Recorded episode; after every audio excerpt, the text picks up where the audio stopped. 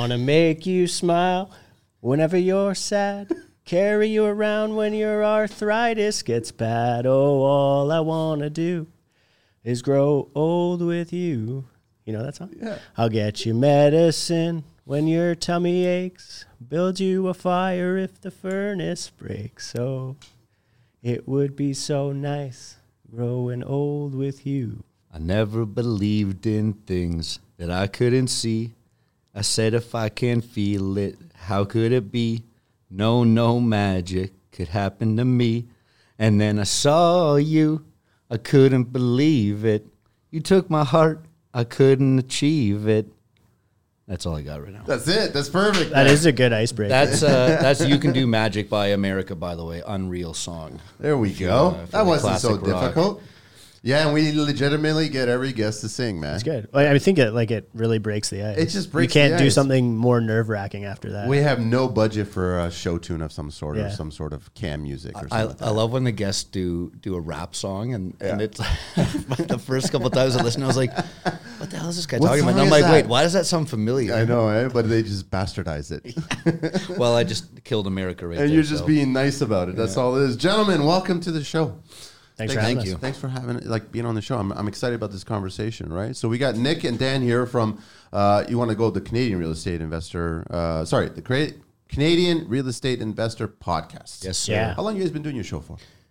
This is month number nine. We we did a podcast for probably another nine to twelve months before that, but we had a great opportunity to relaunch under this new brand, under a kind of new cadence, and and really got to reinvent ourselves. So nine months doing this, and it's been awesome. You guys love doing it. A lot of work, huh?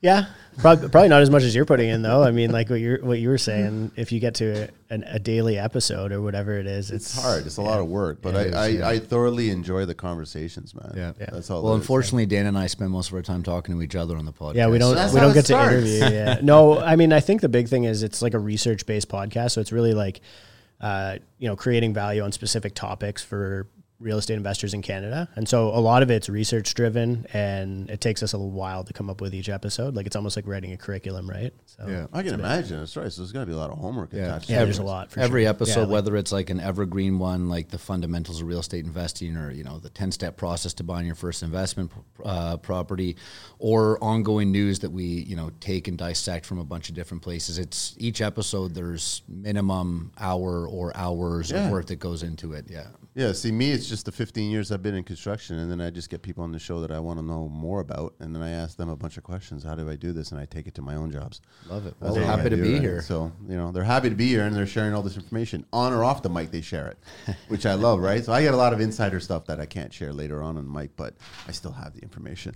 Let me share the information here, guys. So emails to reach you guys is nick.hill at landbankadvisors.ca and Daniel, your Daniel dot at Foch. Foch, yeah. Foch, right? It's uh, F O C H at landbankadvisors.ca. And then social to reach out to them is uh, at my buddy Nick89. And then also my buddy Nick, and then Daniel Foch, and then at Daniel hyphenated Foch, right? yeah.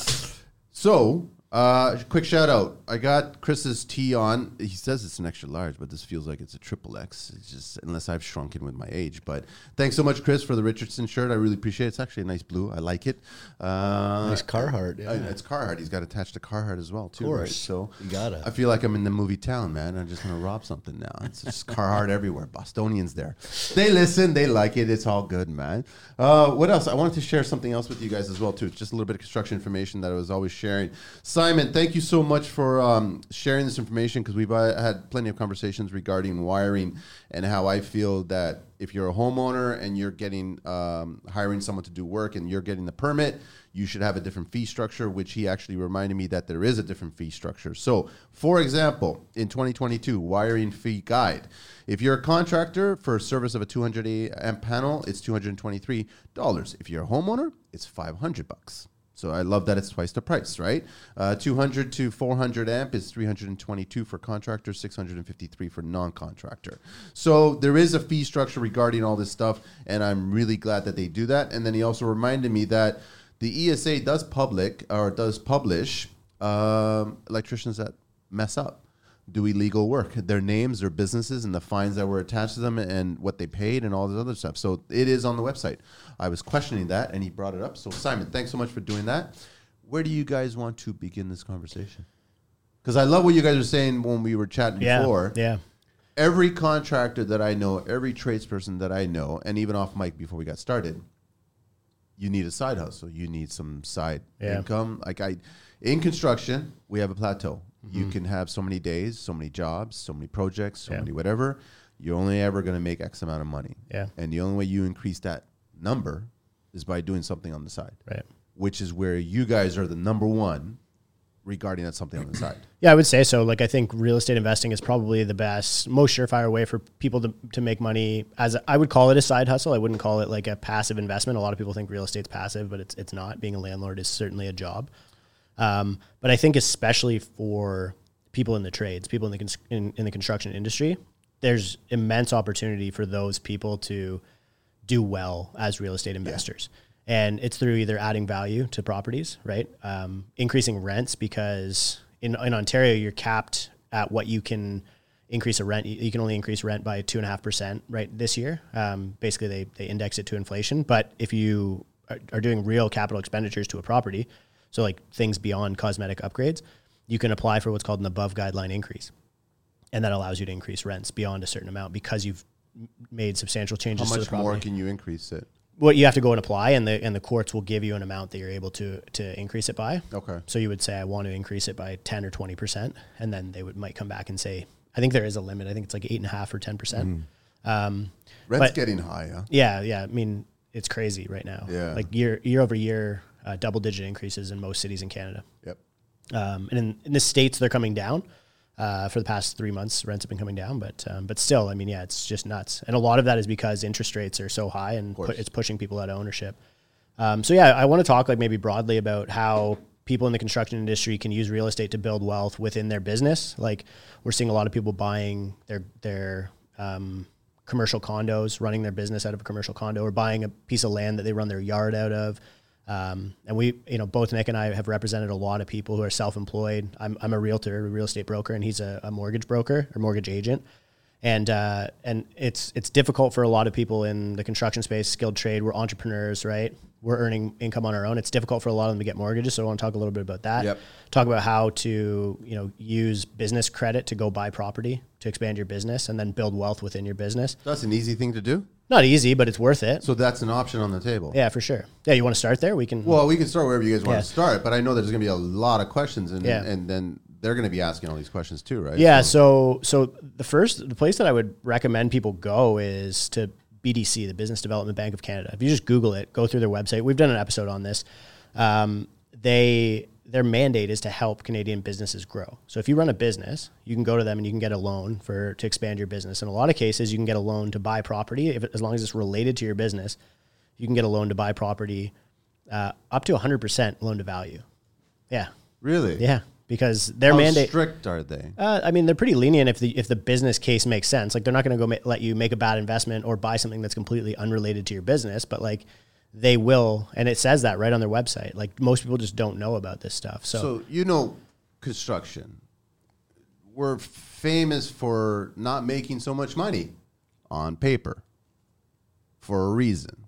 yeah, Does that help or hurt us? I guess it depends on on when when you say not making so much money, if it means, and I'll let Nick kind of answer a lot of this how it works on the mortgage underwriting side, but if it if it's you're doing a lot of tax deductions, so your gross income was maybe three hundred or five hundred thousand, and you wrote it down to hundred k to pay less tax, or if the reason is because It's both. right? It's because of cash, because Right. anybody in construction, if you're legitimate and you're doing a good job, Mm-hmm. I've told this over and over. Uh, I personally have never done it, but it's not the smart way to do it. I've Right. always done by the books, but Yeah. the majority of people in the construction industry are doing splits where a percentage of it is a cash and they're Yeah. being paid by cash, but then now the banks have no idea that that money was or income. yeah, I mean, we see this all the time, and, and Dan and I work with a number of different contractors in a number of different markets. My my career started off in construction, um, so again, love it. Go all the way back, but it's one of those things we see on the mortgage side, and not just in construction. And anyone that's that's an entrepreneur that has their own business, where there's the ability to, you know, get a little bit of money that, that is not going to be accounted for. Then when they come to, to get a mortgage from me, and I'm literally dealing with two clients like this right now, this one lovely lady will just say very high level without getting into any specifics has a few other kind of part-time gigs she consults on one thing she runs another little business here but she doesn't make enough money to really claim anything so she's like well i'm making x amount of number of dollars more a year i'm like okay well that's great can we prove it no okay well then it doesn't matter whatsoever Technically, it doesn't exist. so, you know, and but even to go further back to go what we were talking about before we uh, jumped on here, um, you know, the, the multiple streams of income and, and the side hustles and whatnot. I, I think that's such a huge thing. You know, we talk to real estate investors all the time.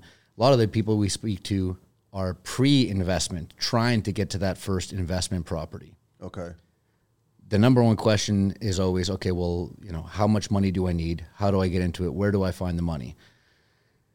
How do you spend your time you know in that time? Okay well there's there's two options. One you go figure out how to make more money and simultaneously learn as much as you can about finding deals analyzing deals bringing bringing those deals to the right people um, or you go and find a joint venture partner, or you sit around and wait. But literally, like everyone out there right now, especially in this economy, especially if you want to be an, an investor, an active investor, is you need to figure out a way to make more money. And you know, luckily, we've been able to do that because we haven't taken the, a traditional path. Real estate agent, mortgage agent, um, the podcast generates revenue, our referral business generates revenue, the income properties generate revenue. But every day, everybody should be doing this.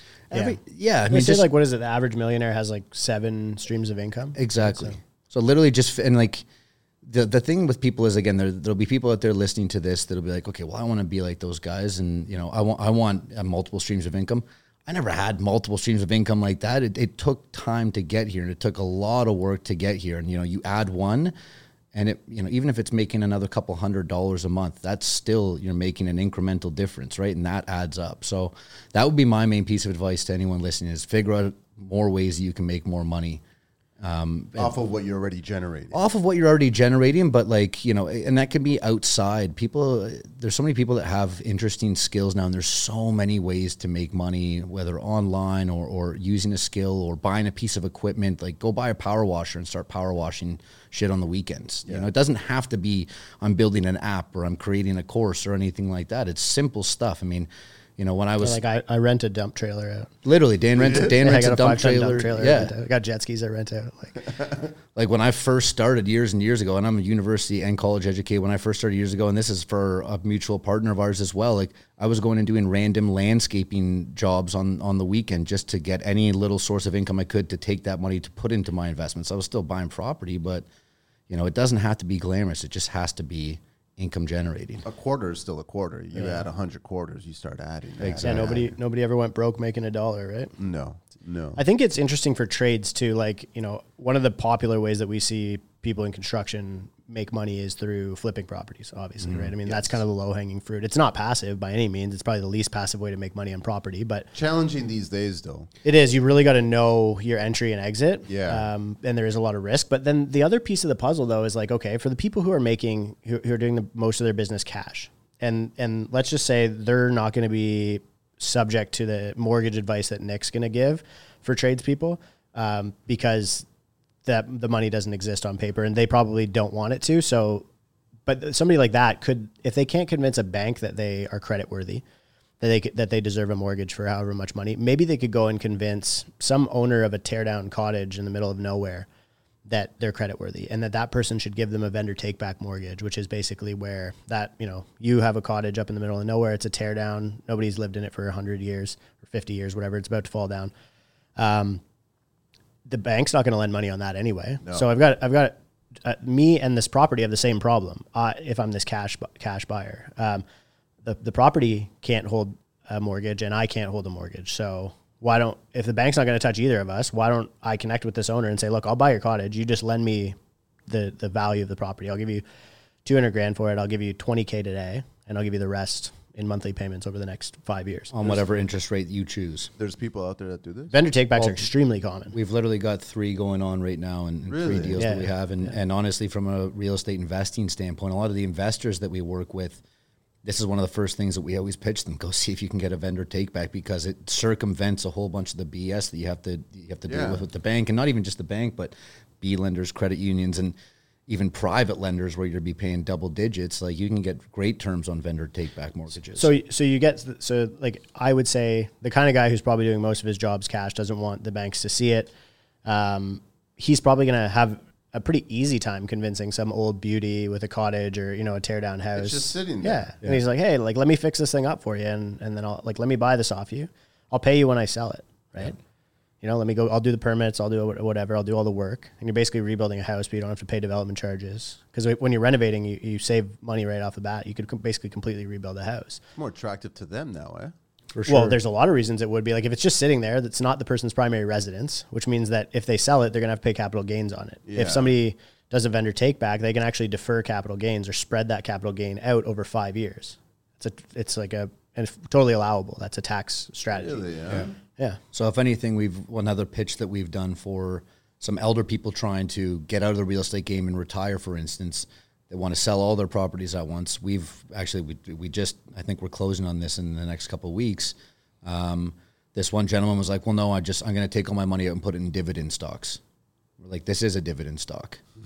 So just just work with us, and we and you know once we explained it to him, it became a lot easier. And then you know the trades guys, I think anyone, especially if you're a younger person in trades, you've got such an opportunity right now. You are so so needed in so many ways. I know a few guys in, in Peterborough, these two young brothers, the Hicks brothers. I hope these guys are listening. I'll send them the episode. Sure. Plumber and electrician. They're both probably in their mid twenties. These guys get so much work because every other investor needs them and wants them because they know how to do it from an investor standpoint, right? Not saying investor, quote unquote, cutting corners or anything like that, but you're not building builder's grade, but you're also not building luxury grade. You're building with different type of durable materials Yep. And and they know the layouts to to do. You know, they know the building code that is all for uh, like secondary suites and whatnot. These guys are absolutely crushing it, and they also now get to pull all their trades buddies in. Oh, I know a drywaller, I know a mudder, I know a taper, I know Saves the investor the headache. saves the But, eh, but now they're going and investing themselves as well because they're like, why are we just doing this for other people? Well, and especially if you got a group of like ten buddies who are all like all sitting on cash, right? So and easy. between the or even like five guys, like between five tradespeople, you could solve hundred percent of problems that a house might have, right? Realistically, yeah. Yeah. And so if, if between those five guys you have enough cash to buy a place, you know, and and the worse condition the house, the better for the trades because the value that they're doing that they're putting into the house right now is is through the sweat equity, right? Yeah. And the reality is, if if you go renovate a house and and put it on the market, people who make money flipping, they're typically trying to charge about uh, 130 percent of what they spend. So, you know, a markup of three dollars, or yeah, I guess three dollars. That's about right. Or sorry, yeah, thirty dollars on every hundred dollars that they spend. Yeah. Yes. And so, if you're a trade and you're doing that at you know your wholesale cost, then I mean it's, it's Mm-hmm. Well, it just can what be a you slam opened dunk up deal. with, right? Like, what's the difference between a customer buying it and a tradesperson Yeah. buying it, right? So you Yeah. add that in as well. You know, and I think this is I don't know if we want to go here right away, but like the the trades and uh, you know, it's it's funny. We were thinking about what we want to talk about on the way here, and we're like, man, you know, maybe the the crane index, maybe the labor shortage. Bill twenty three, I think too. Bill 23, That's, so- that's the big biggest opportunity in Canada right now. I think. So we're getting we're getting Mike Holmes, who's, who's a personal friend on the on the podcast, and he's got this one great story about uh, when you know Mike Holmes senior and junior walking through the mall one day, and there's some plumber, an electrician, or something like that in overalls doing whatever he's doing there. And as they're walking by, some other kid, and his dad says, "See, this is why you have to go to school, so you don't end up like this guy." Meanwhile, that dad who's saying to the kid probably is making you know Less 65, that guy. 65 grand a year and struggling with his bills and, and this trades guy is you know yeah he might not have a that's the- suit on that's but the he's perception of it. right? exactly so, that, that's what i'm getting at is we, like i want to try to break that perception because you know the trades are not looked at as as the sexy thing to do anymore but they i, I feel like there's going to be a renaissance period for that because everything in canada is pointing towards the absolute desperation for more housing and how do we do that we need people to build it So we got a lot to talk about. I mean, uh, first of all, Mike Holmes is not a fan of this show. He's not. I won't send him the episode then. This is uh, Junior, by the way, not Senior. Well, no, even Junior's bad. Junior's got more knowledge about yoga pants than he does about construction. Okay, that's what I will say. He doesn't know shit about construction, and so I'm not a fan of his. He's not a fan of the show because this is a real show about construction. So it's just, it's just funny you guys bring that up, and I'm sure that anybody who's listening, they're probably waiting for my comment about that, right? But everybody has I saw on- your eyes light up when yeah, so, I said so the name. anybody that's been on TV on HGTV isn't a fan of this show. So that's why I like having legitimate people on the show because this is the real version of construction, right? So Mike Holmes, the dad, he was a contractor at the very beginning, and he was about the industry and all this other shit. But then the monetary side of things came along, right? The sponsorships and all that stuff come along. But uh, Junior never went to school, and it's a fact that Junior has never submitted an estimate to a single client ever in his life. He's never been rejected by a client. He's never been taken advantage by a client. He's never been through any of the shit that a regular contractor has been through. So that's why there's no respect from me on this side of the table for that individual, right? And so it, it's this is all public knowledge. It's fucking, it's just how I am, right? And I I'm don't not. give a shit I'm not personally offended. This is just. No. This is really entertaining. But it's just funny that you brought it up. But it, but I agree with you about how the stigma, and Yeah. and I think that you're you're 100 percent right that there's a lot of young people getting into trades that are missing opportunities. Mm-hmm. They've they've spent far less on their schooling to get into trades, whether they actually went to a trade school and learned from there and then got into the trades. So they probably only spent maybe 20 grand on their If- schooling. if that, yeah. But they paid that off in their first year of construction working. Or as an apprentice, you still Even get a paid as an apprentice, exactly, right? Yeah. So th- that's far less than going to school and spending six figures on your schooling. Coming out with an arts degree, or And then you're burning getting- four years Yeah. and coming out of university in debt. then you come into a job site and and you're already two three years into the industry and you're already applying legitimately applying for a mortgage mm-hmm. Like that says a lot for a tradesperson who like you know you got that dad saying you shouldn't be like that no no no, no. trades are there's something i just there's a lot of corruption in the political side of trades where i'm not a fan of because a lot of things are being taken advantage of but when i go back to the younger they have opportunities that we didn't have when we were that age. Like when my, my dad's generation got started, they were immigrants coming here and you were making next to nothing as a laborer, as a bricklayer or whatever. And homes back then were a hundred grand and interest rates were less than 20%, just shy of less than 20%. So it's just like, it was a different model, but now it's, they have opportunities. So they could be 20, 25 years old, making 50, 60K if they're smart about it, have a side hustle or doing some make money wherever you possibly can. You can have that money to buy that first property quickly. Dan, how many times have we said most of the guys, all the successful guys that we went to high school with, got their, you know, they were they were working as a trade within a few years after graduating high school. All those guys bought their first houses. Those guys all own cars and trucks and toys, cottages. And everyone I know that went to university, and I went to both college. I went to construction engineering technology at George Brown, but I had gone to university as well. And to see the difference in in what those people were doing afterwards was was fascinating, right? I mean, yeah, it was sexier to go to university, but you know, is it sexier afterwards when you're a young adult and you can't afford shit? No. Well, especially like the timing of our generation. Like I'm a 1991 baby, so a lot of like, you know, I guess we're like kind of the second half of the millennial generation.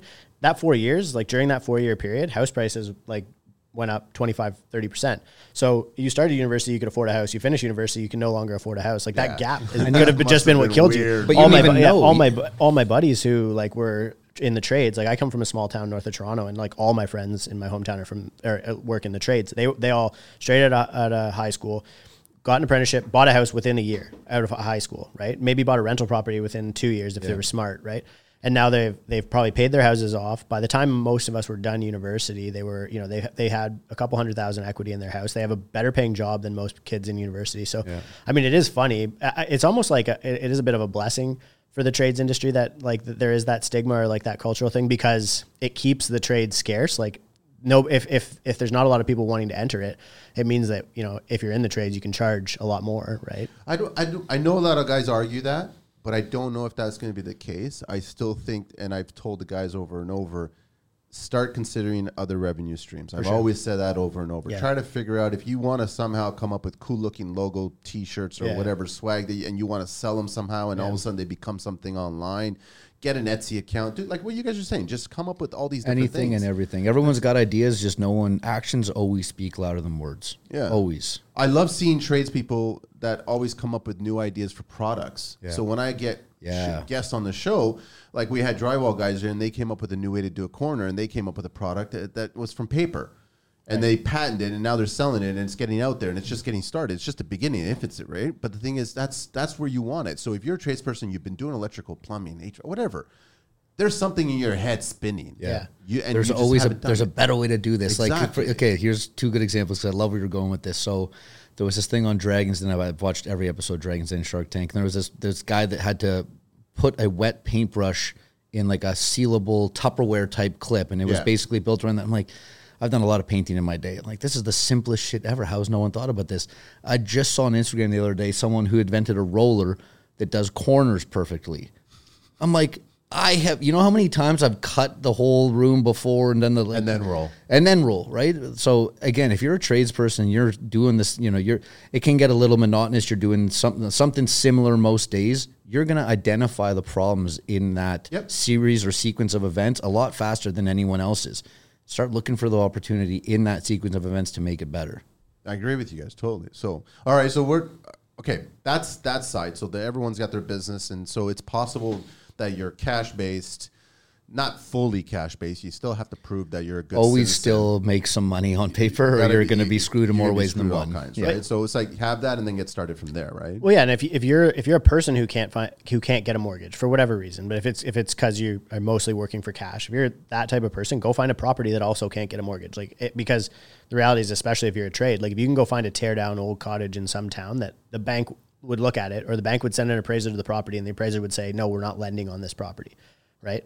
Then who else is going to buy it? Only some either a somebody with cash or b somebody who can convince the owner to lend them the property until they fix it up. Right? What's the number one thing the bank wants to hear from you? Income.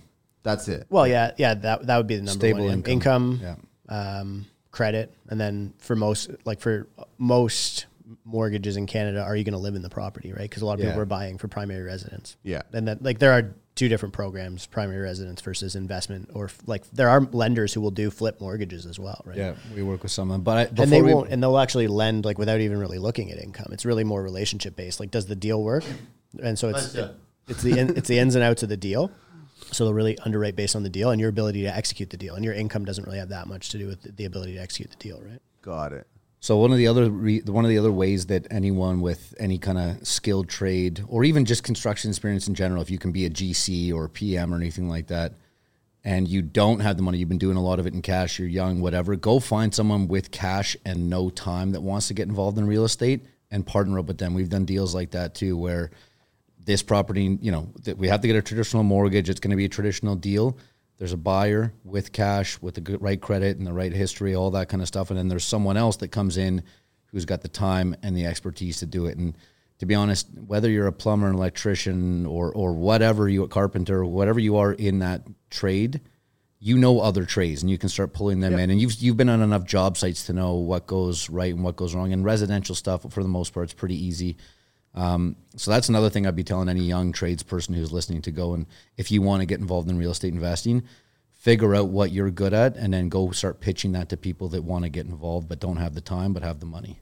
Are long deck boards causing you stress? Are bow wrenches wearing your crew out? There's an easier way to install your next decking and siding project. Just make MOSO Bamboo Extreme Decking and Siding your next choice for a truly sustainable, durable, and uniform material. With MOSO Bamboo Extreme, you can install decking and siding with less labor, less waste, increased profits. Visit www.musobamboo.com today. There's also uh, the other thing that I mean, in my 15 years of being in construction, I'm always clients change their mind, products arrive, and they're not always the perfect product. So then, it's less hassle just not to return the product. Uh, it's just easier to hang on to it. But then I quickly started realizing, hang on to that shit because it will be useful one day, and that's where you guys come in. Right. You hi- find a property, and all of a sudden you've got a sink, vanities, Tiles. You got tiles. You got Toilets. kinds. You got everything. just start stockpiling, and all of a sudden you have a lot, of, and that starts to offset it. Not so much your skills; you're already offsetting it, but the material starts to offset it too, Yeah, right? No, it's a, it's a great point, right? So I know in the beginning you you just uh, you touched upon uh, the whole business side Yeah. about acquiring land Yeah. and buying land for Yeah. your business and expanding your business, right? Let's get into that world. Yeah. So mm, one of the primary ways that you see people amass wealth through real estate is by using it for business interests. So, you know, you'll see big industrial companies build their industrial facilities as an example. Um, I think that we're going through this kind of renaissance period where there are lenders like the BDC as an example, um, Business Development Bank of Canada, who I would recommend everybody just like Check it out. check it out. Um, I mean, Nick can connect you with them as well, like on a deal by more deal by deal basis. But you can also just reach out to them directly and get them to look at your business case and say, could I go buy property with this business? And they'll they'll kind of answer you yes or no. But if you're a business that you're using a yard anyway, or you're renting space or whatever it is, or an industrial space, like you know, a lot of guys have contractor garages or you know whatever it is. Um, you can buy like small industrial units in most cities in the GTA for far cheaper than you could buy a house. Like it'd be like four hundred thousand dollars. It'd be a, it would be a condo, an industrial condo unit. But you if you if you require that space for your business, you can get a lender who will help you to or they'll give you credit to buy that as Will well. it be easier to get that than actually? It'd be easier. Well, you can go buy it. So Depends, like, like would it be yes. easier to get than a mortgage? You mean? Yeah. Prob- uh, it's probably about the same. It's gonna be Okay. the same amount of headaches for Yeah. for somebody who's self employed in the trades. Like it's gonna be hard for them to get a traditional mortgage anyway. Um, but the the point is like you'd be paying rent on that facility anyway. Like it really only makes sense if you actually need the the facility. But if you need space, like if you need a a, a yard or a, a garage, and you could get by with like a small industrial condo, which a lot of you know trades businesses are running out of, buy it. Like the the cost isn't going to be that much different for you. What's the market at? Like looking at for that? Is there a lot of supply? There is because there's not like it, it's still pretty scarce. Like industrial's crazy right now. Like ten years ago, you couldn't find somebody to buy to want to buy industrial, and right now, industrial vacancy rate is it's about the same as multifamily. So it's below one percent. So multifamily is below one percent, um, and and industrial is below one percent vacancy. But the thing is. When you say industrial is below one percent vacancy, that's like taking the millions of square feet, like the whole industrial universe of millions of square feet, and then how many, like taking that that small one percent of the square footage. But in these individual units, like in condos, it's not like somebody's going to go and buy that as an, like an investor's not going to buy that to lease it out to somebody. So they are really purpose built for businesses who are buying it for end users, right? So owner occupied, and that's what programs like the BDC, the Business Development Bank of Canada, you, they they will use the credit to help businesses expand by buying real estate. And if, if like if it makes sense, like if you're saying, oh, I'm spending whatever five grand a month already renting this space, and I can go own it for five or six grand, like, Yeah. you know, why wouldn't I do that?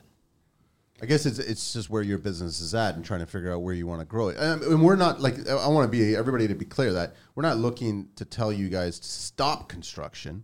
We're just looking at telling you guys to understand the benefits of what you can do, included. Well, in make create create positive byproducts. Yeah. Like, why not? Like if you're going to do it anyway, you're going to use this this yard or you're going to use this garage. Why not? You're going to pay for it. You're going to pay a monthly payment to have that garage. Why not build equity rather than just making it a sunk cost? Yeah, even own it at some point, and then at some point Exactly. you want to retire or pass on the business, and you're also selling that, and now you're making more. money Exactly. off You're of building wealth or asset value into the business, so Yeah. the business is worth more. So we know some business owners that that have done this, right? They they started renting. They realized, okay, this sunk cost. What am I doing here? They went and bought the buildings that they're operating out of. They were able to improve them much more than their existing landlord would have let them. Then they've gone and sold the businesses years later, and now they've kept the real estate and they're renting the real estate back to the person that bought that business. It's a win-win-win It makes a lot of sense, right? And then even on a smaller scale, right? If it's just a contractor garage or a yard, I mean, in my opinion, it's just oh, if it if it makes sense, it's it's it's worth it, right? And it's a, it's a hard thing to you know put a blanket statement on because it's very subjective for your business where you are, right? If you're a contractor right downtown Toronto, it's probably not going to work out. But if you're a contractor maybe somewhere in Vaughan or north of the city, northeast, west, south of the city, whatever, I guess not south, but if anywhere you know in the surrounding areas, there's there's a lot more reasonable opportunity there. It makes sense. And this this goes for any business as well. This is if you're you know not just con- construction, but if you're if you're a barber, you know, go try to buy the the, the business that you're operating out of the whole time. Now, can we talk about CRA, taxman, and just talk about benefits? or I'd rather not. just I mean because you got to also factor that in, Yeah, right? sure. So it's like I, I know that a lot of people about flipping and then capital gains and Yeah. all. We have to be conscious of that as well too, right? Yeah. For sure. Yeah. I mean, so like if you're flipping a property, there's new. So it, I guess there's a couple of different ways you can use being in in construction to make money in real estate. But if you're flipping, you got to pay capital gains on the appreciation. Yeah. Um, they will probably eventually try and make it fully taxable at business income because they think it's you're in the business of flipping, and they're probably not wrong, right? So Yeah. just be it's worth being cognizant of that. Um, in regards to owning property for business uses, a portion of the interest will be tax deductible. I mean, it's probably an accountant question. Like I would talk to whoever Yeah, does your accounting, sure. but a portion of it typically because you are you do require that space for business activity, and then whatever retained earnings you get, you'd have to pay tax on as well. So like as you and then and then when you set when you go to sell it because it's part of the business, it would be ta- like fully taxable the capital course, yeah. gains and whatever. Yeah. yeah. But if you were okay, so let's say you were flipping a property. What if you s- decide to stay in the property and you created a rental property, a rental unit in that property now? If you moved into it. when you- Yes. yeah. So so uh, the, a portion of it. So like the portion that you're renting, you pay tax on. Yes. You would pay capital gains on, yeah. And this is an interesting segue, actually, like because eventually I do want to talk about Bill 23, which is basically where they're making it so that you can put a multiplex in any Yes. house in Ontario. That's where I'm, I'm headed. Yeah. yeah. So, why. but so so like for that, um, if it's primary residence, like hypothetically should be not taxable at all, right? But a- as soon as you introduce commercial activity, renting it, then that portion, if you if it's income generating, you should pay tax on that portion of it. now, how does it work? Most people don't. Like to be honest with you, it's probably like the most common type of gray area. yeah. Well, it's not. It's not like the, the CRA makes it pretty clear, but most people just like don't report that income. Yeah, but I mean, the CRA needs to go to optometrists too sometimes. Yeah, right? for So sure. it's just, Yes, uh, uh, but I mean, correct me if I'm wrong, but I think that the work that you do or the material that you use is not fully. You can't use it towards a deduction or an offset to the the expense of whatever income you're bringing in. Uh, not against the income. You can use it against the capital gain, doing something what's called a CCA recapture, a capital cost allowance, Correct, which is like where they you, you add it all up and then you depreciate it and then add it back at the end. It's really complicated. But it's when you allowance. sell the property. Yeah, because like if you're doing improvements to the property, then technically they they're like a house depreciates. So anything that if you do, if you redo the facade in stone, then that depreciates as well. So um, you any money that you spend, you're already tax deducting it on a depreciation basis, and then whatever hasn't been depreciated, you can add in to deduct against the capital gain later. Yeah, so a lot of guys were actually reaching out. And I was speaking to them, and, and I found out recently too about that. I was like going, okay, I didn't realize that because a lot of guys were thinking, I'm going to do all this work, I'm going to cover a lot of expenses, I'm going to pay for all the material, I can use this to offset against towards the income. I go, no, it don't work like that, mm-hmm. right? It's exactly how you explained it right there. That's how it works. Yeah. Well, yeah, because built like so the easiest way to think about it is like businesses have what's called property, plant, and equipment. Yeah. And and PP and E is a house. It fits within that, right? It's a it's property, and so it it's depreciable, yeah. and so that's how you yeah, did would tax deduct it. So it's just something to consider. It's like a car. actu- It's the same as Yeah, it's the same right? thing, right? That's exactly it. Now, is it also true? Because I had a conversation recently uh, in Canada. The CRA hasn't jumped on this yet, but there's no capital gains on uh, vehicles, cars. No, yeah, there isn't. Well, I mean, there never, but there never There was. never was. Well, like, but no, but there would never like this is the first period of time where there ever was a where there ever was Profit. exactly. But America's already. So you can't. And I'm bringing this up because I had an interesting conversation. You can't buy a, a Mustang, 50 year old Mustang, whatever. Get lucky, buy it for 50 grand, and then turn around sell it for 150 grand. and not pay capital gains. Nothing. Right. Right, now, it's nothing. But uh, they're saying that CRA is going to catch up to. I mean, I guess there would be. I guess like technically there should be. It wouldn't be capital gains, but like you would still have to sell that as an in, as income because you're disposing. of it's still asset. income coming into your pocket. Yeah, right? but you still have to pay tax on that. But That's you- more than capital gains. if you did it as a cash deal, then that's a different story. Yeah, I right? mean, that's a whole but right now, America charges capital gains on any kind of vehicles that are sold. I think so. Yeah. Uh, Canada doesn't yet. So Yeah. if you've got luxury cars, you guys want to sell them, then you can. But I think you'd still have to pay on income, would you not? I guess not. As income is legitimate as income, yeah. So it's actually yeah, it'd be more than capital gains number, right? Yeah. It'd be forty percent, whatever it is. Right? whatever your tax bracket is. But then because capital gains, you only pay your your tax rate on half of the gain, so it ends up being at the top tax bracket, which typically it pushes you into the top ta- tax bracket. Like assuming you're selling a house, you're making five hundred grand or something. Yeah. I think it's like twenty six percent. So are you guys a fan of the multi-level? multi units. Yeah. multifamily. Like multifamily. Yeah. Yeah, yeah, for Yeah. sure. It's, it's basically all we do. Yeah. That's all you guys focus on. Well, like I would get, I would get more into like small industrial and stuff like that, like the the garage properties and yards and stuff that we're talking about. But like it, I'm not the right person to get credit for that. If I was a trade, like all day long, I would be buying small industrial all day. Like I, I actually would prefer it. It's a way less headache as an investor, right? If you can b- buy or build a small industrial property and cut it up into a bunch of units, you run your business out of it and six And other rent it out tenants, six other other small tenants. tenants. You know, like a fabric smart. fabricator, garage, whatever.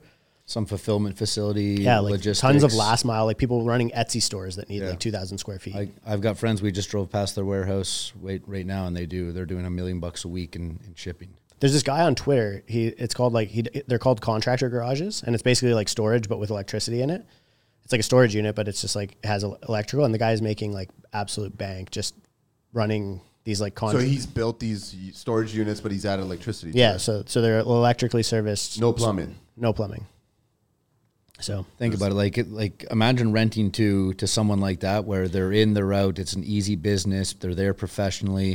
they versus- come in once in the morning, once at the end of the day. right? Exactly. Drop the drop the So truck off. technically, we can buy a yard or some sort and then build these storage units Well, I on mean, it. it's not that easy, but like if you if you had the right zoning, yeah, you could do that. Yeah. And then also like, and a lot of guys do it. They they'll just buy like farms that are zoned for outdoor storage, right? Mm. And as long as you like, the thing is, you you can't just go buy a farm and park random stuff on it. Like especially if it's a lot of stuff, uh, you need out, outdoor storage zoning for it. But I know guys who have done it. Like I mean, even some of the big holdouts where you just see a vacant piece of land in like some of these industrial parks, like close to Toronto. Where there's a bu- just a bunch of excavators parked there, and like you know what I mean, and these guys are sitting on like 20 30 million dollars worth of real estate. So I think that trades have an opportunity to do something similar today. And then the and we can talk about multi like the multifamily stuff, but if if I no, that makes more sense to me, man. yeah, I mean it, it does. Like I think it's a no brainer. I think it's like the biggest unexploited opportunity in the market right now is that Yeah. there's so much opportunity for skilled trades to buy real estate. Yeah, and it's and it's also more of a B two B than a B two C relationship, right? Like what we're doing, we're the business, but we're buying multifamily, and we're dealing with individual people. Individual people with the stuff that we're buying can produce lots of headaches, let's say, and that's what we get paid for, right? That's why we make Yeah. the little bit of money that we do off them because we're dealing with the headaches, but. ev any business I've had that's B two B is always just a different level. People operate on a different level than It's a business transaction. Exactly, right? Instead of like I, you know, you are renting your home from me, right? Like you've been here for years. I'm just the new landlord, whatever it is. Versus I'm I'm providing someone with a business a place to run that business out of.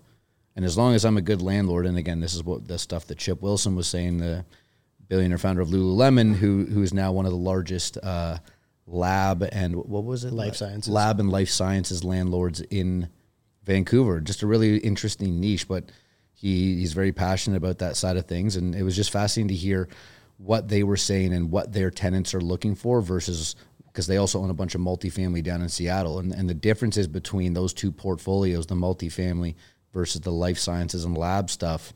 You think life sciences and lab is going to be a lot more, you know, pain in the ass, a lot more complicated. Well, it is, but at the end of the day, it's way more worth it than the multifamily. For us, multifamily is just less of a barrier to entry. You know, Dan's talked a lot about BDC. The the equivalent on the multifamily side would be CMHC, Canadian Mortgage and Housing Corporation. For the people in the states, doesn't matter. For Canadians, look it up. Well, if in you the don't know what states, it's. HUD, housing and urban development. Right, but uh, yeah. So, anyways, similar program that that uh, provides programs and, and incentivizes people such as us to to buy multifamily and and you know build more multifamily, et cetera. Do tradespeople have to get worried about getting too big on paper? I don't think so. I mean, like, I guess it depends on whether or not you think that Canada is like headed for a similar version of capitalism to the U.S. Like, but but like you think about a lot of the guys, like a lot of people think like the American dream or the Canadian dream is like home ownership, but the the real dream, at least in the American dream, is building a business that's so big that you can like IPO it or sell it for a bunch of money. So I- I think that if if your business is too big, you like that's a very good problem to have, right? Everyone then should be striving options. for that. You have Yeah. options to where you can go with it, Right. away from it. right. Yeah, no, okay. I'm just trying to figure out because you get a little bit of that intimidation in tradespeople wondering, I don't want to be that big. Right. Well, i- the it's like just like real estate. It's like if you're building a portfolio, it's not real estate doesn't kill people. Running a business isn't a bad investment. Never, never a bad investment. Real estate is not a bad investment. The bad part about those two things is when you scale and you scale quickly, you often use leverage. Debt is what kills people nine times out of ten. Right. Yeah, very, very true. And just to add to that, I mean, not like the debt piece for sure. That's that's the number one killer. The other thing is people trying to do everything themselves. If you're growing and, and you can't figure out who to bring on, and this is literally a conversation we had he, on the way here because we've got some businesses that, go, that are growing pretty quickly. We are already working too much. How do we bring in the right people to handle those business? How do we silo off those people? And you know that's that's your job now. You come in and tell us what you need from us, right? You create those people through that who, not how mentality. So bring those people on and if that's the case and you've got the right people around you, then hell yeah, keep growing. Why wouldn't you want to? I agree with you 100%. The problem is you're dealing with tradespeople that think that they can do everything. This come They come to the real estate everything. come to the real estate world. It's the same, Same thing, Yeah. right? Yeah.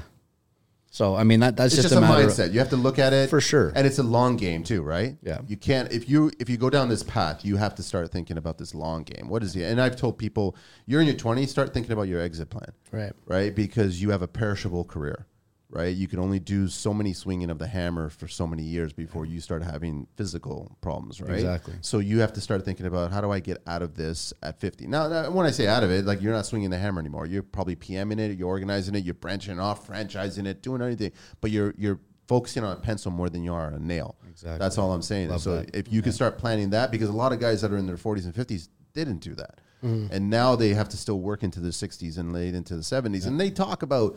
It's the passion drives me. Passion drives. Yeah, but your bones, your aches and pains. Is Passion's going to drive Yeah. you Ask the your ground. joints if they feel Yeah. the same passion. right? and the problem is that we're living in a society now. What is it now? You need a minimum of a million dollars to retire in Canada Yeah. these days, I'd say right? bare minimum. Bare Well, minimum. And like what you see happening in France, like France is just like 20 years ahead of us, maybe 50 years ahead of us. Like, you think our pension system is going to survive for the millennial Well, I- generation the to be last there? show we were just doing that is like I'd, I'd, I'd love to see that happen here because I think construction and people in general, Canadians, will be just like the Parisians, man. Yeah. Well, how many how many construction guys have pensions? They don't. No one That's does. The no one in no one in real estate. But so you need a pensions. and you guys don't have it either. No, Anybody. that's why we buy. That's why we buy houses. That's the pension. You have to make your own pension. exactly. And then that pension that they'll give you later on, which is going to be pennies, you'll be like, all right, fine, I'll get a, a coffee lid with this, right? Exactly. So So, it's I mean, scary. to, my my thing to answer your question, you know, what, what like how do you go from hammer to pencil, which I love. That's that's great. That should be a T-shirt, to be honest.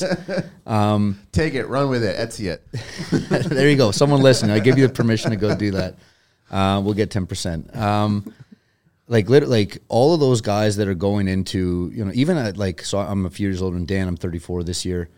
I- If I was an active, if I had my own construction business, I know a couple guys our age that, that do, and their their main thing is I can't find the right people. I can never find the right people. I'm like, yeah, because the right people are being pulled by it by everyone. They know they're the right people. They're charging way more, and then you know the wrong people still get work because there's such a shortage there's all these programs like the program i took like 10 15 years ago whatever it was the construction engineering management program at george brown there's programs like that at every college there's online programs like that all of these guys and, and i don't know why they never did this when i was in school maybe they're doing it now but like there should be apprenticeships offered in each one of those you should be going and finding and like each one of those trades that are looking to find that next batch of, of young people go and like bring like go and find them at, at those programs because a lot of those guys that were in those programs some of them went off to do well in construction Yeah.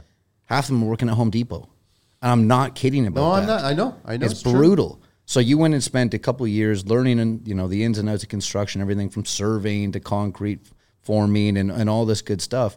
Now you're now you're working at home depot selling two by fours when all you had to do was go and and you know meet the right person. And that's what it all comes down to within real estate within business is is networking and finding the right people. And if there's no path or vehicle to do that for these young people or these middle-aged guys that are like shit i got like 10 more years with a hammer and then it's fully pencil or crayon. I don't even know at that point. You know that's like that's one of the main things i think we need to get the younger generation and the older generation trying to figure out how to how to talk to each other. And i also think there's going to be a lot of frustration there for the older guys that are like this person has no idea what to do. And and you know they, they need to there just needs to be a bit more synergy there and a bit more communication. I don't know how but It's true, like because you're talking like everybody talks about uh, there's we're about to see like the biggest generational wealth transfer in like between the baby boomer generation four, and the millennial generation. 400 billion in canada and like a lot of that's going to take place through real estate. Um, but another big portion is through business value. Like, you know, the number of baby boomers set to retire over the next decade is enormous. It's the biggest cohort of retirees ever to happen in Canadian history. And all of those people are going to, or uh, sorry, a good portion of those people are entrepreneurs who are just going to like either sell their businesses for nothing or just shut them down. Or just shut them down, which and is so horrible. like the same way we talked about the vendor take back thing where people should buy properties and try and turn the owner into the bank, make the owner lend you the money to buy that property. Similar things could be, and these happen all the time in the trades place, uh, in the or in the in the construction industry, where somebody is, you know, a junior guy at the company is taking over the business from somebody senior, and they, you know, maybe give them twenty percent of the business residual forever, and that's the guy's retirement plan. Yeah. a lot of room for deal making to happen in that space. So that's that's far and few that that happens. I mean, it's For very sure. rare, right? And it's usually you have to be married into it or, or actual family member Yeah. at that Yeah. point, right? Right. If you still have the interest to do that. With the baby boomers, I get that there's a generational, but the thing is that Canadians also are living longer too. Yeah, for sure. And then their children are buying or overbuying, I guess. Mm-hmm. Right. So all of a sudden they have to still factor in what they need for their remaining years. Yeah. And and then factor in how much less they can give them as a result of that stuff. So it's gonna be it's gonna be an interesting change or shifting of the guard or something like that because uh, I Coming mean, to like a bottleneck situation. it is. It's going to be interesting, right? Because I mean, the last thing that any of these baby boomers want to end up is in different homes or something like that, and all of a sudden not have enough wealth to take care of themselves, right? Yeah. And that's that's one of the other major opportunities that we talk about is all these baby boomers that are moving out of the you know four or five bedroom home, three bathroom home that are now one point five million dollar plus, I right? You've got t- hundreds of thousands of these people coming to an age where they're they're empty nesters. They don't want those places anymore. But where are they going to go? Right? There's no homes being built. There's there's not enough like detached bungalow, bungaloft, whatever kind of like easy access built purpose built for boomers. Right? That is a huge opportunity as well. So someone out there listening, I know, you it's, it's been brought up, and I know that there was. Uh, I brought up a study in Vancouver that actually uh, an empty nester did that. A, a retiree did that. They had a triplex and they converted it into Yeah. three different dwellings, and then they rented it out to two other baby boomers, right? Yeah, that's gonna. That I think that's the next trend to happen in Canadian makes housing. Like I think the government has failed so hard at, at all levels to deliver affordable housing that That's never been said. yeah, and and and that's the first on um, this podcast. and the I I think the regular people of Canada are going to be left to solve this problem. Like the the developers could have done it, the private sector could have done it, but planning takes so long. And then now we're uh, are, we have a skilled trades shortage because we're not immigrating the right people. Like we should be, we should have way more skilled trades immigrating. They want to come here and work in Cana- in the Canadian. But we're also not making our own ingrown talent Right. here interested in construction. Right, for sure. No, it's true. That's It's a bigger problem too, yeah, as well. That too. is an excellent point. Um, but I think it's interesting, like with Bill 23 being proposed in, in Ontario, and then in BC, they have similar things being proposed where basically they want to make it so that you can fourplex everything in, in the um, province of British, Colum- British Columbia. They, they've basically made it. Doesn't matter what neighborhood. Yeah, no, it doesn't matter. Any any lot. In Ontario. Uh, and- No shit. Yeah, in Ontario, Bill 23 is basically proposing that you can duplex, so you can put two units into any house that already exists in, in the province. So if, a, if it- all of these houses that we're talking about, these because baby boomers, like the household size in Canada has been shrinking since 1963. It went from like six people on average to like just over two people on average. like I think it's two point four or something. yeah. yeah. So Same size square footage. well, like the no, but then we don't really know like what the average square footage of a house, but the household size. So let's assume it's the same square footage. It's probably bigger because we've been building So big in the mansions. sixties it was six, and Yeah. now it's two. So people Yeah. went from having four kids to you know one Yeah, and a the- half. And the total number of people living in a house has basically been cut in half or a little bit more than half. Yeah. And so what what this ends up with is like we have a whole country that it has too much house. Like in if you look at there's like this study basically of of how people use their houses and like they only use like three three rooms in their house other than going to their bedroom. So you have all these baby boomers who are literally one hip replacement away from not being able to live in their seriously. I'm, I'm though. not. No, I'm not laughing at Yeah. that because No, no, but it's but true. it's true. As you get older, you start realizing stairs. I don't want to deal Yeah. with stairs, As and I'm not going to put that chair on that stair. Right. All Yeah. No. right? Exa- well, It's a that's century no, home. I can't. no, and and that is one of those things, right? Where it's like that. That's like the final piece. There. I'll put an elevator in there before I put that chair on that stair. all right? Yeah, The and, chair kills and so it's like how okay, so we we're gonna have I think a surplus of all of these homes because like our generation can't afford to buy all of these four bedroom houses off of these boomers. And we're not having enough kids to either. Like there's no point. We, we don't. None of us need all of that space. So so I think you're probably about to go through this major transition where you start seeing policy like this, where you know a lot of the high rise stuff. Yeah, I mean, it's only economical to build when interest rates are low, when, and you're already seeing construction pull back. Right, like we've seen 30 percent of projects either canceled or postponed. Um, you need a lot of foreign investment to buy all of those units. You need a lot of uh, rental growth to to rent all of those units from the investors. Whereas we already have too much house, I think. And so I think we start seeing a lot of those converted. And and to me, again, this is like when I sent you the notes, the other big opportunity that, that I think exists for people in the construction industry is converting houses to multiplexes. One- like buying. I- like I so- totally agree. So if you if you're if you're the two ways that as a as somebody in the construction space you can build wealth is buy your own industrial property or buy your own commercial property that you need to use and and build it into the business or if you're multiplexing houses like if you're buying single family homes and adding basement apartments to them or whatever if you can do that for less than 100 bucks a square foot you're beating the market by like three times Yeah. probably like a bra- if your brand new build's what 350 a foot now probably 400 a foot What planet are you guys on? right exactly so what, what is it 400 like No, you're six to seven, man. That's construction, though. Yes. Or sorry, uh, or um, concrete, like your high rise. Yeah. 600 bucks a square No, no, no. That's residential, custom resi, right? But that's the actual For price. custom. That's custom, But, yeah. But yeah, custom. But if you're talking you're a skills tradesperson, Yeah. you're whacking that into a third. I think Right? the average Canadian is like three seventy five or something like that. That's An na- average nas- home, national sure, national for sure. average though, Yeah, right? so we're talking like builder Winnipeg, grade. Edmonton, Yeah, exactly. Yeah, yeah, yeah, for sure. But, But so so if- house already exists. If you're retrofitting it in, you can probably do it for I don't know 100 150 square yeah, foot, under 200 bucks a square foot. as a tradesperson. Calling for sure. some favors with your buddies, and and the other thing is there's, you know, there's there's strategic ways into stuff like that, right? So you can go and be a first time home buyer. You can go and live in one of these properties, get five percent down, and then do that over the course of a year, and all of a sudden now you've house hacked a single family home into a duplex, and then if like permits allow for you to do it, you've got a detached garage. Turn that into a unit as well.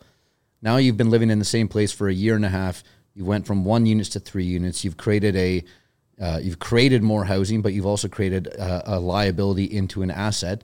And Then go and do it again somewhere else. Go move into another place, keep that one as a rental property, go move into a new primary residence. like people in the Triplex, states, triplex it, move on to the next one. Exactly. You could, if you do one of those a year for the next 10 years, you got a 30 unit portfolio.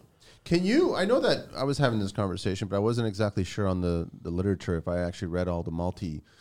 Can you just park another dwelling in the backyard of any backyard? So Not yet, right? Yes. So the, Yes and the- no. So Bill 23 is designed to make that happen. The te- the technical answer is yes, you could do it. The the problem is the municipalities still have the power to say no. Veto. They now they can't technically say no. Like if they said no, you could take them to the OMB, the Ontario Municipal Board, fight their decision, and you would win every single time.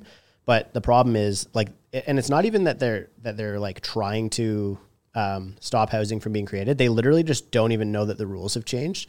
So, so Bill So twenty they'll three is tell you no and then hope that you go away, but then you can come back and go, well, hang on a sec. Yeah, well, you could just fight it. Like you could take, and, and so it, right now it, you can legally already put a, uh, two units into an existing dwelling and an, a garden or um, A garden a garden suite or, a laneway laneway house on a DAD, detached on a detached property. Yeah.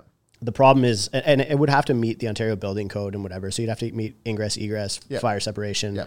setbacks, etc. Um, Yeah, but yeah, you technically you can do that. Yes, it's just like right now, is it worth it to try and get the permits from municipality? Whereas we know that on the horizon, Bill twenty three is going to come out. When it does, they literally you literally just go as long and you go with your engineer drawings and say this is stamped. It meets the criteria of, of Bill twenty three. Give me my permits, and then you go and do it. Whereas right now they'll be like, oh, you have to go talk to zoning because you're technically, and you don't have to talk to zoning, but they're going to try and make you run in circles because because no one at the zoning or municipality or the government, whatever little government that is, knows what's going on, right? So there's still all this red tape, and it's always that early adopter that, that's going to go through all the bullshit. They right? still don't even know what a two by four is, right? So, I mean, I, I want to talk a little bit Canadian history now, right? So, we're only getting getting more expensive. Housing is not going to Right. Drop down and magically lower itself, right? These are the housing prices. Canada, Toronto, whatever, across the country, Vancouver, Toronto. What's the third one that's most expensive here? Montreal. Montreal, right? They're always going to be at that top 10 list of global places to live and most expensive, right? So basically, in the next 10, 20 years, that's what you're going to see. You're going to see subdivisions or even homes in Toronto. I don't know so much about homes in Toronto because I can't see Forest Hill, Rosedale. I can't see any of those homes adopting this, right? Well, Who's to say that You don't know. They don't have a choice. Well, no, they don't have a choice. Like the reality, it, it's There'll be the occasional. There'll be the occasional One that larger one that, does- has yeah. a couple units in there, And there'll and, be some fighting going and the on. NIMBYs won't like that. Yeah, I know. It'd be all kinds of. I dream of it being called Fourplex Hill one day. That's actually pretty funny. I, I don't I don't see it, but I mean, eventually, if you go down a, a normal neighborhood, Right. you could potentially see a, a dwelling on top of a garage that's connected to the main floor garage. For sure. You've got one dwelling. Now you've got a garden suite in the back, and then you've split the main dwelling, which is two stories, Mm-hmm. and then you probably have a basement use. So technically speaking, you have five dwellings Mm-hmm. on an existing one dwelling structure right now. That's the future of what this is happening. Could be like, well, I think three is what they're aiming for, but but yeah, I mean, like, but even three it, to me is like you just tripled the potential housing stock. yeah. It's true. That's because that person could only afford that one floor, that one unit. So that's where they can't afford. By then, ten years from now, homes are going to be what the average closer to two mil. I mean, I, like you got problems with the Canadian dollar at that point. If that's Yeah. that's, I mean, that's the big question. Like, are house prices even going up, or is the value of a dollar just going down? Right. But if, but you said you want to talk about history. You know, if you go back and look at specifically Toronto and Vancouver, let's just pick the two hottest markets in the country, where both the average homes are now Toronto's 1.1 million, Vancouver's 1.2 million. Crazy, right? I'd say, I, and I'm I'm going to mess this stat up, but I think it's something like 67 percent in Toronto and over 70 percent in Vancouver are of the of the downtown city cores are strictly zoned for single family. And that goes all the way back to planning in like the 1920s, where they just literally would not allow multifamily. Now, if you go to certain areas for anyone not in Toronto, this won't make sense, but up Spadina, for instance, and you see all the multifamily, like the missing middle, which is something I do want to talk about before we finish up here. Um, something that we're super passionate about. We're actually working with a few different companies across the country now in the early stages of providing missing middle housing which is just fascinating because I've been on calls with people in the Yukon territories just in the last week, people in the Yukon territories, people out west in both Vancouver and Alberta, uh, people on the East Coast in Halifax and Moncton that are literally all telling me, I think it's, I'm hearing the exact same story from every single person across the country. It's that the housing shortage here is so crazy. Missing middle is doesn't exist, and I, I need to. I like these are all construction guys that are that are doing it, reaching out to us um, Dan came in, he had a jacket on that said Land Bank. That's our company that does missing middle funding. So we provide funding, and our sweet spot is basically anywhere from like two to 50 ish million to build out missing middle housing. And for those that don't know, missing middle is essentially, you know, I think anywhere from three to six stories. Go walk a street in Paris, Rome, Amsterdam, and you'll be pretty all clear. is. You'll be pretty clear what missing middle housing in. If you walk a street in Toronto, you're either walking downtown in the central business district. We've got towers from 30 to 90 stories. And then from those towers, you go up and you look out, and then all of a sudden there's tower, tower, tower, and then it stops, and it's just single family homes as far as the eye can see. You have European people coming over here being like, what the hell is this? I get off the subway and I'm in I'm in a suburb. That doesn't exist in, in the rest of the world. But somehow we've screwed it up so badly zoning in the last 50, 60, 70 years that now we're stuck with this problem. And now we're trying to fix it when we've created this this whole thing. So the missing middle is is I think that something that uh, that we really all need to you know figure out as a country and and these bills and this legislation that's finally starting to change is is going to I think be the first step there and I hopefully I think you know in a few years from now we'll start to see new zoning that that is like really incentivizing the missing middle stuff so you've got uh you know you've got the the single family homes and then all of a sudden there is a five story building with maybe mixed use right there's a barbershop or a cafe or a yoga studio for Mike Holmes or whatever in in the uh in the main floor and then there's and then there's several floors above it right I agree with you, and I love it. I would love to see that because, but I find that Toronto has lost its corruptive way.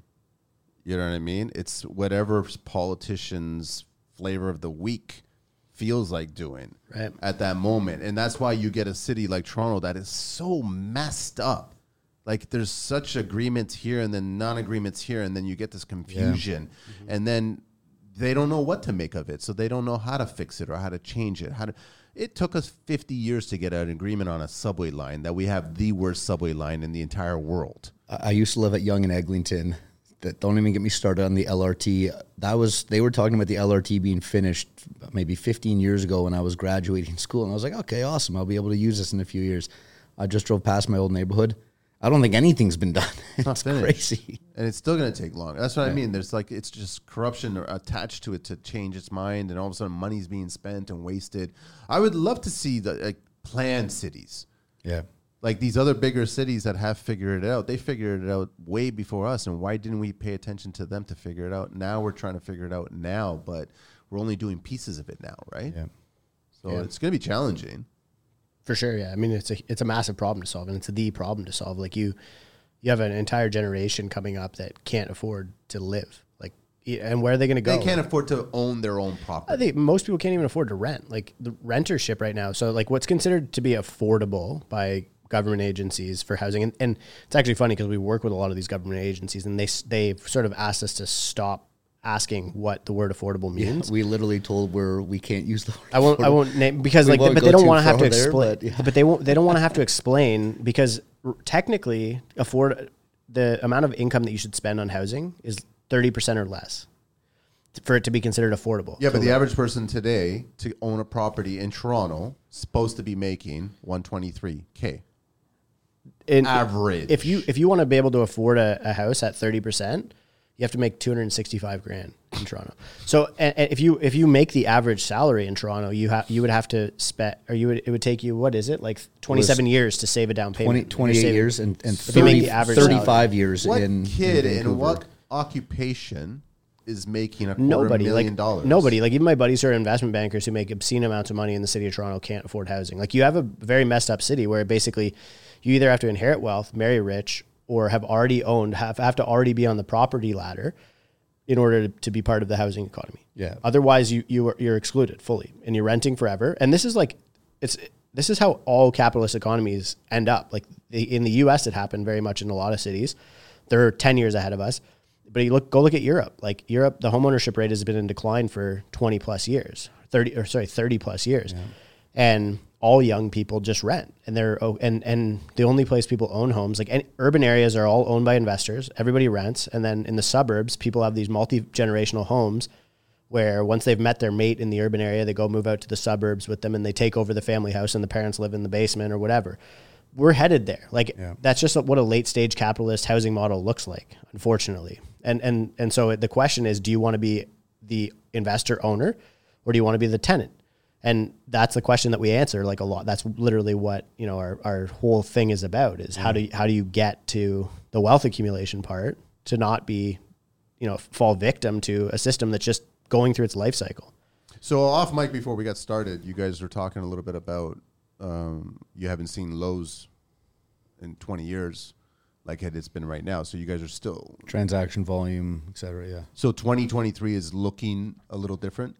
Well, prices are down. Like we just saw the biggest drop in Canadian in price history, uh, biggest drop in house prices in Canadian history, happened basically for the last year. So from in Canadian history. yeah, so from February 2022 to February 2023 was the biggest drop we've ever seen in Canadian house house prices. Bigger than bigger than 1989, bigger than 1981. Now, mind And- you, to but it's still that, not afford. You still can't afford a house.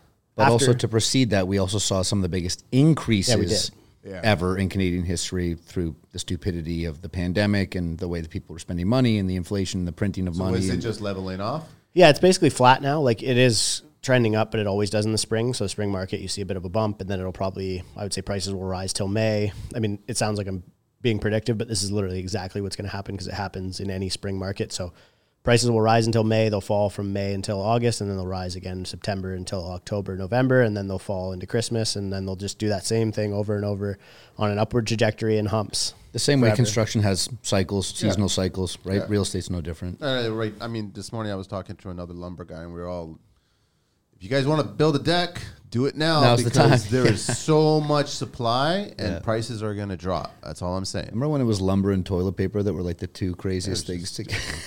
twelve dollars for a two by four, right? That was just pure capitalistic greed, right? Yeah. Which I wasn't a fan of. But I want to basically just try to figure out. Uh, we're getting close to wrapping up, but we still got some time.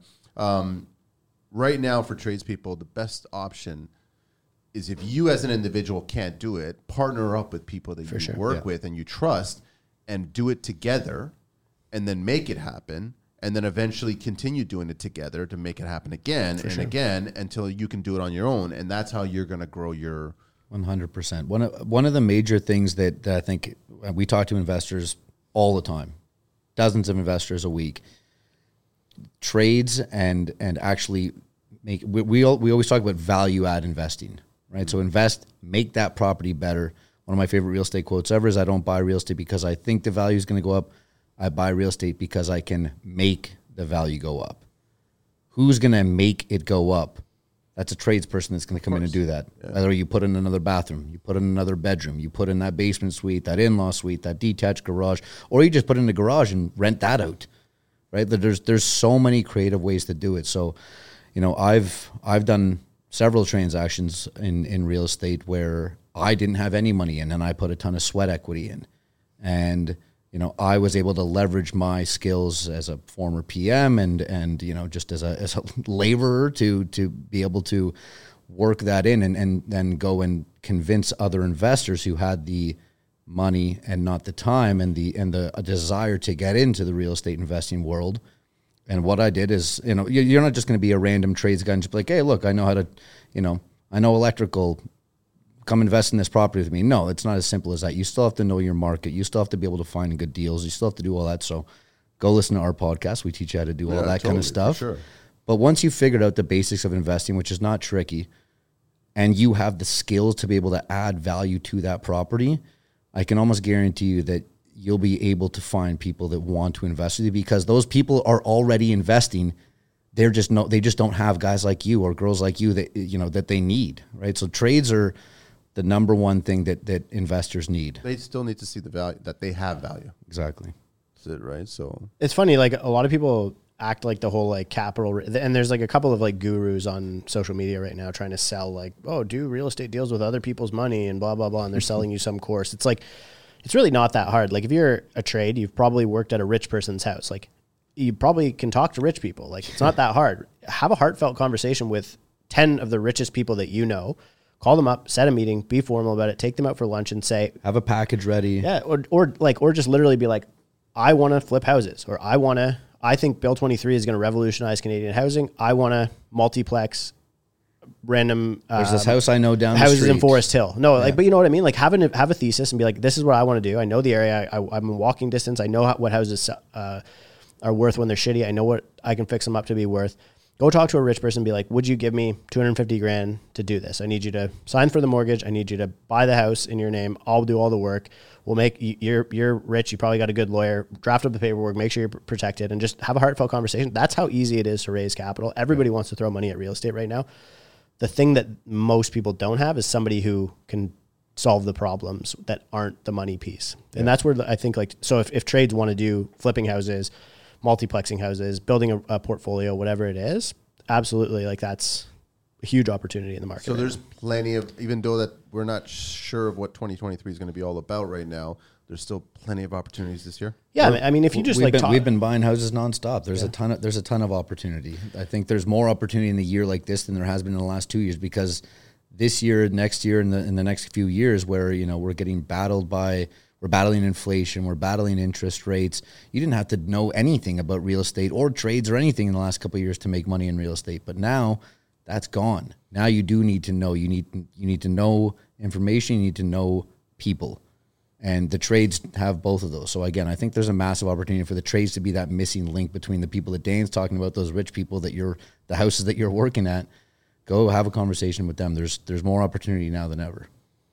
Yeah, like I think adding units is like is really the big thing. We need housing, but and, and so like multifamily and industrial, like in, in Canadian real estate right now, are slam dunk deals. Both Just missed opportunities right now because I don't know that many people are actually taking advantage of that right now. nobody is. I mean, that's why we're you know out here trying to do the song and dance about it because like we I, I want to I want to help more and more people build wealth through real estate, and it's really like there hasn't been an opportunity like this, and, and like it's I, I probably sound like every other realtor saying this right now because like. Everyone's always like, "Oh, it's the best time to buy and sell real estate," but like, I'm actually a very, very. you weren't saying that for the last I'm- three or like, four years. No, like I mean, if you listen to anything that I've like, i- you can find me on most social media. I'm I'm exceptionally cynical and bearish about the the state of the Canadian economy, the state of Canadian housing market, and real estate. And I still do think that prices will fall probably a little bit over the next two years. But I think his like you know in the big picture, things are going to look pretty well flat if you stretch that out over ten years. And you look at the 1989 prices dropped right off, and then they traded flat for basically like five years, and then it took them until 2002 to get back to their previous peak. Yeah. I think that we're going to see the exact same thing happen. But the thing is, like, what that does is it creates opportunity. Everybody wants to buy the bottom of the real estate market. The bottom is going to be five years long. So start looking now. You don't wait because, like, you could you could have already flipped a property in in a year or added a unit. You could be on your third multiplex that you're you know that you're adding units to with an investor building garden suites, whatever it is. Like there's so much opportunity right now to solve the Canadian housing crisis, and it's going to be up to guys like us in this room. High rise developers can only do so much, especially with the municipal planning departments. Yeah, co- too, yeah. their co- you know concrete construction costs going sky sky high. Um, I think individual homeowners working with tradespeople to to solve the housing crisis is probably the next big theme for like the next decade of, of Ca- Canadian real estate. So basically, the two of you guys, any tradesperson, contact you guys, and then Yeah, call us. We'll Oh, yeah. you. just Yeah, get the ball rolling from there, right? Yeah. Well, like we can figure out a way to help you with real estate. If it's buying properties to flip or to to uh, to multiplex them, or if you want to build a, a portfolio of an, an investment portfolio, or if you want to do the the um, industrial thing that we we mentioned. Like happy to to help That's people. That's the one that's appealing to me. It's really Like, cool, right? It's cool, and like nobody is, and, and the thing is, like, there's such a dislocation. Like, if you look at uh, a small industrial unit in like Newmarket as an example versus a house in Newmarket, a small industrial unit would rent for five thousand dollars a month. It's going to cost you three hundred grand to buy that. I think the last time we looked at them, they're like three hundred grand. That's crazy. And it'll rent for five grand a month. There's condo fees, but still, um, just rough math here. It's- If you're to buy a house that will make five grand a month, it's going to cost you one point two mil. So At for least, yeah. for so for four what four times the price basically, right? Even and, if even if the and you're not dealing with the family that's moving in. You're dealing with Yeah, a your tenant- contractor yeah. that's moving in. He doesn't want to hear from you. He's hey, like this is broken. Okay, well, he's a contractor. He's probably gonna fix, Fix it. it. You know, you're not getting the hey, the light's not working. Like I like the calls you get, you get it. as a as a residential landlord. Yeah. You know, I've had to send people in to teach people how to use a washer dryer. Like it's just ridiculous, right? So the B two B, the B, unfortunately, the B two B aspect of it is is a huge thing as well. yeah yeah and like somebody doesn't pay the rent, you lock the door, right? Like that's it. I- I- You just you in just hope you're not property. renting to a locksmith, I guess. Yeah, Yeah. or someone with a big drill. Yeah. Nick and Dan, all right, we're getting close to the end here. Thanks so much, uh, Canadian Real Estate uh, Investor Podcast. Uh, how many shows you guys have? We just released our. Well, we 80th? just Yeah. 81 Oh, tomorrow. look, you climbing there, eh? Yeah, It's we crazy. do two a week, and then yeah, it's uh, yeah. I think we're I think we're the, the biggest real estate podcast in Canada. We're the biggest real estate, podcast and third biggest business one as well. Not to not to brag, but you got to pump your own tires sometimes. Listen, I'm the most listened to construction podcast in the entire world. That's what I tell everybody. Love it. There we go. Nick.Hill at landbankadvisors.ca and Daniel Fush, right? Fush? I want to make sure I pronounce that. That's better than most people's attempts. Why do they say it? I get the F word a lot. Oh, I, I don't doubt that one, man. Uh, Foch, F O C H, at landadvisors.ca. Reach him out on Instagram, on Twitter, my buddy Nick89, and also Daniel hyphenated Foch, and then uh, my buddy Nick on Instagram for Nick. Uh, anything last minutes before we get into the 12 questions? Oh, I think we shared a bunch of stuff. yeah. Bring up yoga pants with Mike Jr. if you want, man. I'm waiting for his divorce to happen. See how he's gonna fall apart. That would be interesting. No I'm not wishing it, but I'm not. I'm waiting for it. Um, thanks so much, guys. This is actually really cool, man. Seriously. yeah, Thanks for having I've us. had I've had other real estate mortgage brokers on the show, and, and they've said what they've said. You know what I mean? They like buy now, buy now, buy now. But you guys have shed new light on certain key things, Yeah. which is really valuable. I would say don't buy now as long as this episode doesn't come out before like May. Like when is this Uh, coming? it's gonna probably come out the week after next. Yeah, I would say right? buy this summer, right? Buy this like summer. buy this summer, Start or, or like planning or this now. or this Christmas. Yeah, like understand the seasonal flows. Like do not buy in in uh, high. Yeah, March, April, or May of any year. Like you, you can literally see prices do they do humps. How long you guys been in the game? I've been in real estate for 15 years. Yeah, I've been in construction and real estate for for ten, but just on the mortgage side for going on three now. But been in the business and construction real estate world for for a decade. It's fun, huh? Yeah, I love it. Wouldn't wouldn't do anything else. I would I would probably be like a a machinery operator actually. But Well, we'll get into that in the 12 questions here, right? Gentlemen. every time I see like a piece of machinery drive by, I just wonder if I made the right life choice.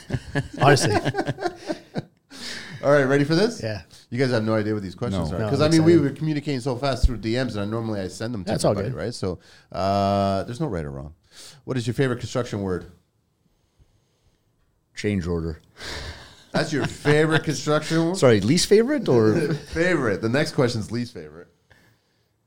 Oh, I don't know. Maybe LVL. Is that a word? Yeah. Acronyms count. Yeah. Acronyms count. You gonna keep your change order? Least favorite construction word. I, I'm gonna keep it that because I saw a guy a yacht in Miami. And the name of the yacht was Change Order. No, Was it really? really? son of a bitch. Wow, he took a negative into a positive. That's it. Yeah. Uh, Least favorite construction word. Mine would probably be mortar. Mortar. Yeah, man. I just have had so much bad experience tiling. I'll never. I don't think I'll ever tile again. It's one of those things where like you, you always try and DIY. Have your friend over with the trade that can like you, you just be their helper, right? You got your friend like you know the, the guy who actually knows what they're doing, and you kind of just like end up handing them tools because you don't have a clue what you're doing. but mortar is is one that I've had too many bad experiences with. Deficiencies. What turns you on in construction, gentlemen? Uh, creating from from start to finish, being able to look at something in, on paper and then see it in real life. I love love that. Always have. Played with a lot of Lego as a kid. Adding units. What turns you off in construction? Uh, the fact that the schedule is usually wrong. Never right. The cost of diesel fuel. Yeah, why is it more? I have no idea. I- why is it more? I've never Because it's understood been that. It, well, it never was like Never historically, was. but and then we got into COVID and like the supply dislocation, whatever. But yeah. I guess more and more that's people why. purchase diesel vehicles. Yeah. Uh, favorite curse word? I don't know. It's too many. You got to pick one. Probably, probably fuck. I think. yeah, I'll, I'll stick with fuck. Favorite vehicle in the entire world? Uh, 2500 HD Denali. I'm gonna go like old. I'm a uh, my dad's Italian. I've been watching Ferrari race forever. I'm gonna go probably old uh, Ferrari Testarossa. If we're doing like midlife crisis cars, probably C7 Corvette. Okay, that's not midlife. That's like midlife goal car. Testarossa is a beautiful. No, car. that Testarossa is a beautiful. What's car. wrong with you, man? They don't The- build that was the, that was the first cheese wedge. Like honestly, it was Yeah. though, right? It And had that was the that biggest created that design. Ass ever. I love that whole car. era. Yeah, I love It's that whole era. Ferraris. What's your least favorite vehicle? Pontiac Aztek. Great car. Was that Walt? Ugly, Walt, horrific. I was literally voted the ugliest car ever. Ever made, sure. yeah. Yeah, it fell down every like hit every broke. Is that what bad. Walt drives in Breaking Bad? I think so. Yes, yes, it is. I don't know. I don't really have. Uh, my old Duramax was pretty bad. It just just No, but that on the thing side was of the road awesome. so many times. What construction sound or noise do you guys love? Uh, the impact drill that uh, I hear every morning on the condo being built next door. You can hear it all the way. Really? well, concrete's basically a sound chamber, right? Yeah. So mm. I don't know. Probably like that click when a tape gets like finally back. You know, like when you unroll it. Oh, the it tape comes measure. back. Yeah, and it's Yeah, just yeah, like yeah. when Oh, it that's comes a back good after one. like 25 feet, and it's just like that little that final Yeah. sheathing, That's a good Yeah. one. before it hits you in the and you feel it in the hand. Yeah. And you're, yeah, you're the tip of your finger in there. What's your least? Or sorry, what construction sound or noise do you hate? Probably the That same. same impact drill. I've Yeah, I think like anything breaking concrete is just the worst. Yeah. It's really because you feel it. Right? And it's the, the- sound that you feel. the dust. Yeah, concrete is just Reverbs. What profession other than your own would you guys like to attempt one day? I would just be operating like a, a machine, like an excavator for sure. I've like I thought I think every day about just quitting my job and buying an excavator. What? Which one? I don't know, whatever. Like I'd probably just buy a mini. I already have like the the dump trailer, so I'd probably just buy a mini and like dig people like separate entrances for their. Just to, just dig holes. yeah, like I'd just be digging like entrances for basement apartments. Knock or on the something. door and go, "Can I just yeah, dig a yeah, hole?" I- yeah, you want a pond? yeah, I don't know. No, I, I'm just too slow. But like, but uh, but I you just, just enjoy it. using Yeah, I like it. It's Yeah? fun. I don't know. Yeah, I don't know. Honestly, like I, I, I really love everything I do right now. I, I, I do love the outdoors. So I don't know, park ranger in the in some like badass national park somewhere. What profession would you guys not like to do? How long do we have for this? Top three, whatever. Doesn't matter. The worst one. I, I would just not want to do any job that I hate. Like I think it's sad to see people Waste. not yeah, Yeah. like just like I mean yeah, you just like you live once like and you spend like what sixty percent of your waking life, like working, like fucking do something you want to do. Seriously, like, and if you hate it, like find some. Most people just don't know what they like, but I would just anything that I didn't like. Like I used to work in the public sector, and like it was just people wishing, like they all had calendars counting down to their retirement date. I'm like, you're literally wishing your life away right now. Like you're just, and what are you gonna do when you retire? More nothing. They're the least receptive people when it comes to jokes. eh? Yeah. When you go to any kind of building office and you're trying to make a joke just to liven them up, and, and it could be their best joke of the day, and you don't get anything from them, man. And you just look at them going, "Life's just been sucked from you, eh?" Yeah. yeah, honestly, I don't even think I have a good answer for that. I've I've done a lot of trying different things in my life and a lot of failing. Um, I can comfortably say don't spend any time any more than six to twelve months in something you don't like. Give everything, give everything your all, because you'll find passion in like the weirdest things sometimes. But um, yeah, I just don't. If you hate what you're doing, get the fuck out of there. I agree. Last question: If heaven exists, what would you guys like to hear God say when you arrive at the pearly gates? I'd like him to sing me that song I sung in my opening. I don't know. Honestly, that's a good question. Um, We've been expecting you. yeah. Yeah. Did somebody mess up? Change order. Yeah. Gentlemen, thank you so much. Everyone, check out their podcast, Canadian Real Estate Investor Podcast. Uh, find it everywhere, right? You guys are all on Yeah, channels everywhere, with that. And then reach out to them at their emails, man. Nick.hill at landbankadvisors.ca and Daniel.fush at landbankadvisors.ca. And uh, that's it, man. Pleasure. having you. Let's do some real estate Thanks so much, man. Let's make some Thanks People rich us. in real estate. Yeah. All right, cool. Thank you. Angeline, we're out of here.